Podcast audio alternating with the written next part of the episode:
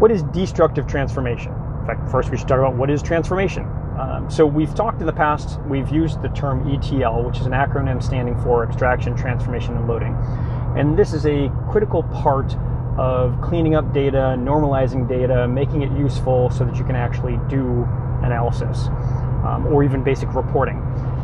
Um, whether you're using data warehousing or whether you're using an analytics application or all kinds of things, you, you need ETL, you need transformation, you need cleaning up data, normalizing data. Even if you're doing stuff in Excel, you're probably doing ETL not really knowing it. Um, so when you're manipulating things in Excel to try to clean it up and make basic reports, before you do the presentation, before you chart out the graphs, all of the work you do before that is that ETL stuff, getting it out of the system, and then the T is the transformation.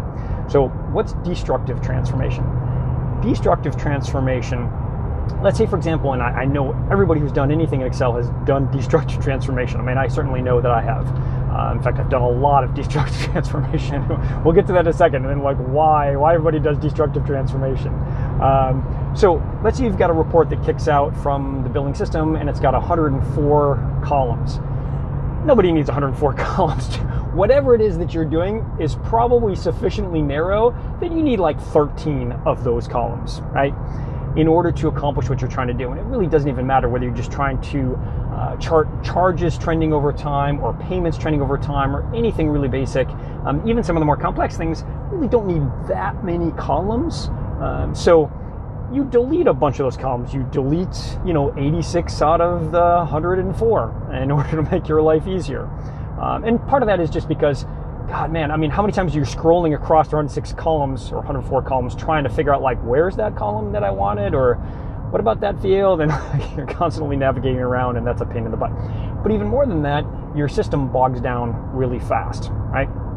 Um, or let's say, for example, you want to do monthly reports uh, for executive team, for physician, whatever it might be you know, doing some manipulation of the data. Maybe do some VLOOKUPs to attach something to this from a different tab.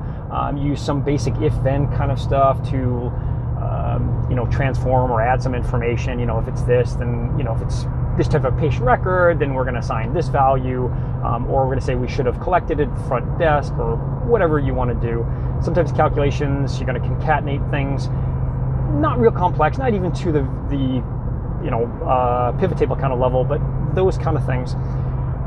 What happens very quickly is when you do those type of calculations, you're doing several columns of calculations, two, three, four, five columns of calculations across 50,000 records, 100,000 records, half a million records. Your Excel is going to crash really fast with all those calculations. And what we invariably end up doing is we start putting in little shortcuts because once you have your Excel crash enough times, or even just bogged down hasn't totally crashed, which is the worst of all. If it crashes, you know you got to get out of it and like shut down. But it's like when it just hangs there forever, and you're trying to figure out like, ah, is it crashed? Is it not? Should I wait? Go wait, get a coffee, come back. Ah, crap, it's still hung up. right? What do I do? Do I wait longer? Eh, once you do that a few times, you get frustrated enough, you start finding these shortcuts in what we call destructive transformation. Right? Um, you delete a bunch of those input columns, right? Or you delete uh, columns that aren't being used at all, or you delete uh, columns after you've used them for the purpose of calculation, um, or you you know delete a whole bunch of records that you don't need. You have half a million records, but you only want to look at the year 2021. So you don't need 2017, 2018, 2015, 2020, whatever those kind of things. So you delete most of those records, or you delete a bunch of columns, or you do both, right? Um, or let's say, for example, um, you're trying to do denials analysis. Well, you don't need payment records, you don't need contractual allowance records, so you delete all of those kind of things. I mean, 80, 90% of the records you have may not be necessary to do the kind of calculation that you're doing, right? Um, or uh, you may do something a little bit more sophisticated, like let's say, for example, after you do five columns of calculations, or even you do a couple columns and you know your system's about to crash, save, save often. That's another thing, totally separate. Um, and then you stop and you basically copy and paste the values from those calculations and replace the calculation columns so that you don't have the system constantly doing all these calculations, right? All of these things are known as destructive transformation because you're making changes, transformation, um, to the data, and some of those things are, you know, all very positive. Um, but you're destroying some of the original data. Some of it you're just deleting, some of it you're overwriting, those kind of things, and that's what's known as destructive transformation. And we, you know, there's a good reason to do this. Um, kind of have to because otherwise your Excel is going to just kind of go bonkers all the time. And again, we'll talk about solutions to this a little bit later. But this is what's known as destructive transformation. And there are a ton of problems embedded in destructive transformation that will lead you down a lot of difficult paths. And some of them are very frustrating, some of them you may not even anticipate or see.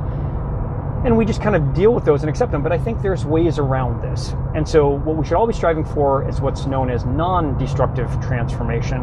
And in a subsequent podcast coming up shortly, we'll explain what is non destructive transformation, how you can do it, and but more than that, even why you should do it. Like, what are all these kind of problems that you're running into? Some of which are seen, some of which are not, and some of which will save you an enormous amount of time where you're trying to do repeated types of analysis, where you have to do these things every week, every month if you can figure out how to do non destructive transformation, it will save you an enormous amount of work and make your life so much easier.